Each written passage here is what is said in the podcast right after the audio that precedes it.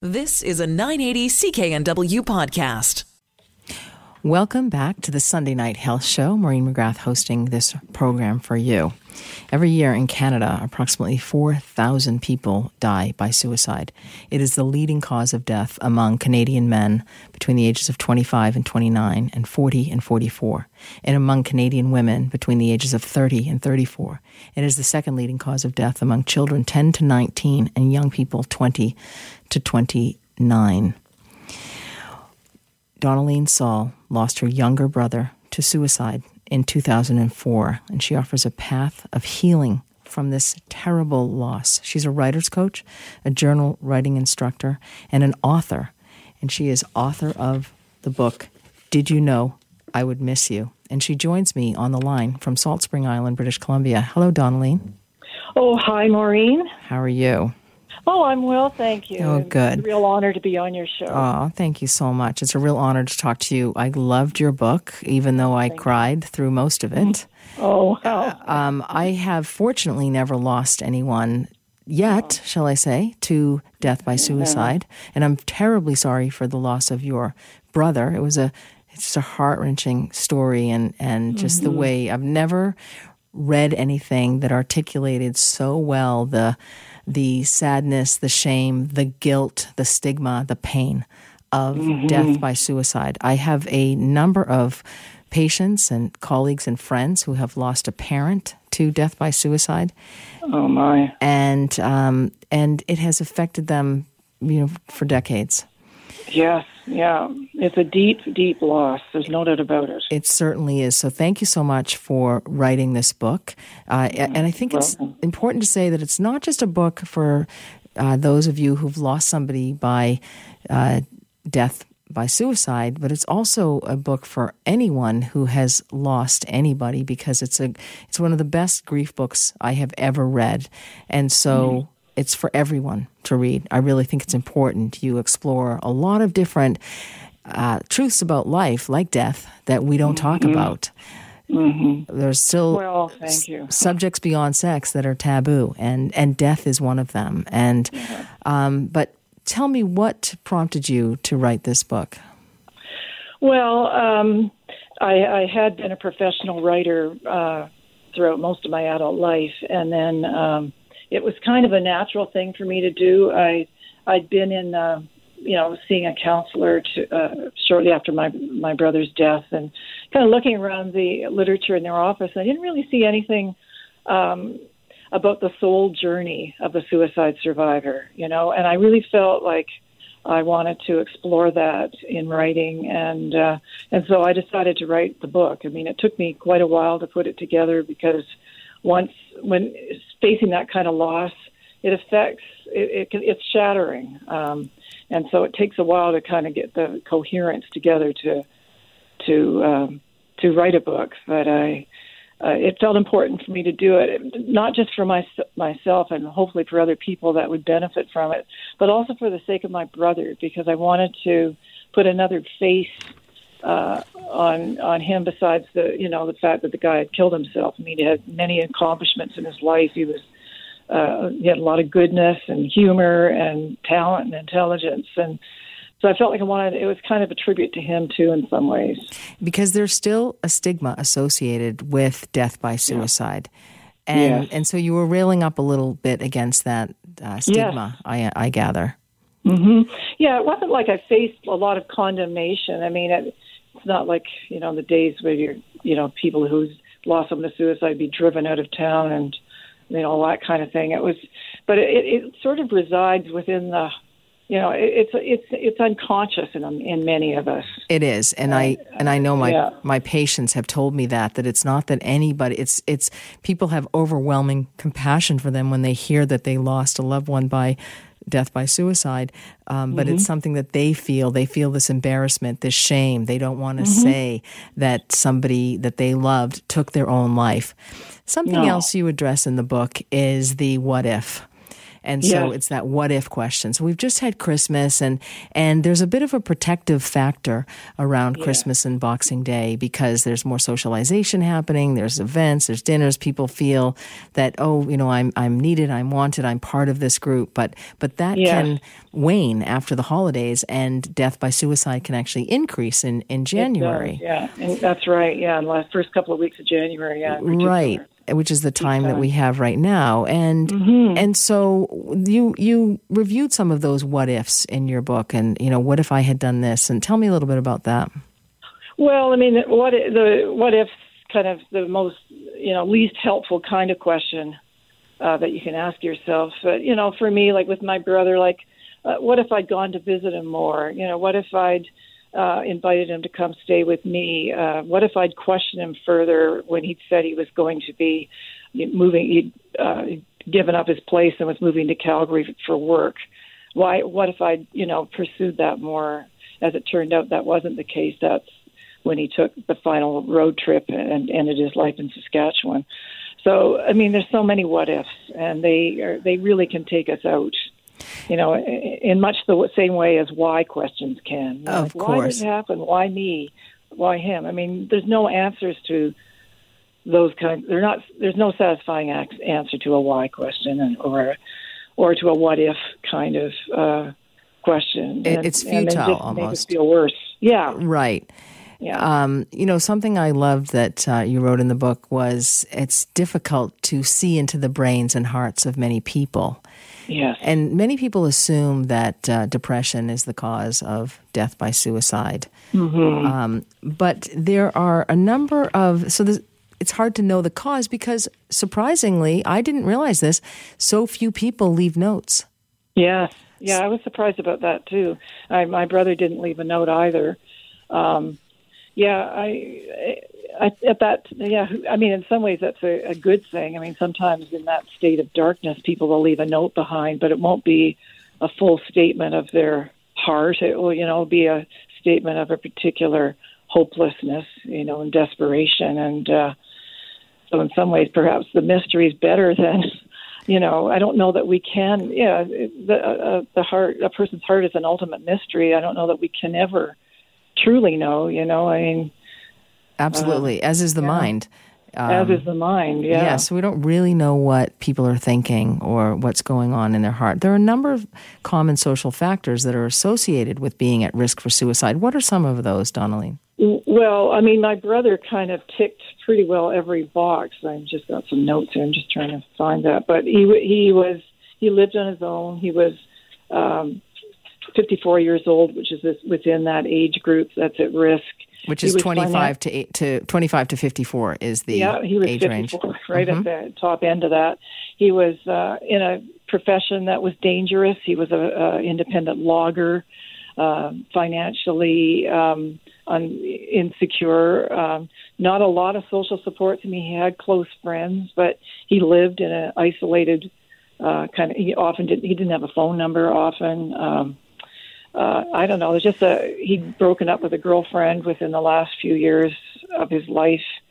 Right. Um, and not yeah, too connected just- to health the, to the health authorities. No, no, is suspicious of that. He didn't even want to have anything to do with it. At one point, um, he had um, uh, called the police when he was staying at her mother's place because he was concerned that he was being followed by Hell's Angels, which was not would not likely be the case. He was a pretty peaceful soul, but and the police persuaded him to admit himself to hospital, and but he didn't remain. He he left shortly because he felt like he wasn't nearly as badly off as the others that were there, and the doctor upon, uh, said in his report that, that he was not at risk for suicide. So even the medical professionals can't see into a person's heart and mind, you know. So it's Right. Yeah. It- it- you know, there there's some indication, perhaps, um, with all due respect, that maybe he Yeah. did have a significant mental illness. There was mention of schizophrenia. yeah, Is it any more of a comfort, if you will, and I, you know, dare I use that word, uh, to know that um, for for suicide survivors, um, that maybe this was the result of a mental illness, a life that was just psychologically too challenging, too hard, too dark. Yeah. I, I guess there is a, you know, I I uh, at the when he first when I first heard of his death, I mean, I felt, I mean, sorrow, but I also felt some relief because I knew he'd been suffering, um, but not. I didn't. Uh, didn't really i don't think it wasn't something that we really wanted to look at as a family quite honestly you know um we we knew he was troubled. He would always put on a brave face for family gatherings and so on for the most part except toward the end. And did and, you uh, worry uh, about suicide? Yeah um i never thought about suicide relative to him oddly enough. But i i worried about what he would how he would manage you know how he would be able to take care of himself because you can't be an independent logger, you know, into your 60s and 70s, you know, and you know what I mean. It's uh, so I did worry about him in that respect. You know, he's a a handy kind of a guy, but um, he was also very artistic. Yeah. But he was artistic. He was literary. He, you know, read, you know, James Joyce and stuff like that, which you know a lot of you know English majors have trouble with. You know, he was um, a good writer, a poet, he liked to play the the blues harp. Yeah. Um, yeah, he was also a really good carver. He made really fantastic uh, carvings of birds, and uh, I actually found some people that were interested in in you know retailing them for him, but he just didn't have really the patience to right. to deal with that stuff. It didn't really fit the mold and, any kind of mold. Right. And did your mom say that he was, uh, I know you took care of him, if you will, as an older sister does a little brother. Mm-hmm. And I mm-hmm. have a little brother, and uh, yeah. I still take mm-hmm. care of him. yeah. Uh, yeah. We're great friends, but uh, I get that. Um, but did he have trouble um, as a child? Did your mom think he no, was different? No, he was a happy kid. Yeah. No, he people referred to him as a merry boy. You yeah. Know, he's a red-haired, kind of impish. Um, I took life a lot more seriously than he did. You know, he was kind of didn't. You know, was didn't have problems breaking the rules. You know, right? More rule bound. I was the oldest. You know, mm-hmm. So no, it didn't show up until later on. Um, and even then, we were nobody really we didn't really think it was a mental illness. We just thought well, he's kind of paranoid, but um, he, but he was still very func- uh, high functioning in the sense that you know he held down jobs and you know wrote great letters and and girlfriends and yeah. had girlfriends to a degree. Yeah. He could have, I mean, he was kind of shy, but yeah, and yeah. really good friends, uh, many of whom we hadn't met until his uh, memorial service because our family was scattered around across the western provinces oh, because of yeah. uh, being the influence of the RCMP. Mm-hmm. We, uh, we all lived in different provinces when we left home. So, right, right. But he had very, you know, very loyal and admiring friends. And that was As, really really happy to see that. Not a surprise at all, given how no. you described him. You know, I think yeah. we underestimate. I think we can't get an accurate count of how many people die by suicide. We say four to six thousand annually in Canada, yeah. but you know, there's such a stigma in Christian yeah. communities in the Middle Ages. You touched upon this; those who died by suicide yes. were treated as the lowest of criminals. So we still have that stigma that's associated with it. But so many people are affected by this. It's something like seventy-seven to three hundred for every person who dies by suicide. We have to think of the grandparents and the cousins and the friends and their employers. Um, so I'd like yeah. you, if you don't mind, stay on the line. And um, when sure. we come back, we'll talk a little bit about the work that you do um, in your workshop facilitation and the coaching mm-hmm. to help people to get through and deal with this human journey uh, that mm-hmm. they are on when they lose somebody to death by suicide. I am Maureen McGrath. You're listening to the Sunday Night Health Show. Welcome back to the Sunday Night Health Show. Maureen McGrath hosting this program for you. And on the line is Dawnalene Saul. She is the author of Did You Know I Would Miss You? The Transformational Journey of the Suicide Survivor. Thanks so much for hanging on the line, Dawnalene. I appreciate it. Um, so, your work has led you to coach other people, to support other people, to facilitate workshops.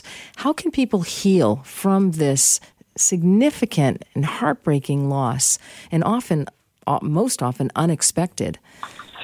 Well, I mean, um, there's a there's kind of the immediate term, which is taking care of yourself and your your physical well being, and um, uh, you know, t- attending to the details that are you know that are, that are part of the you know aftermath of a death by suicide.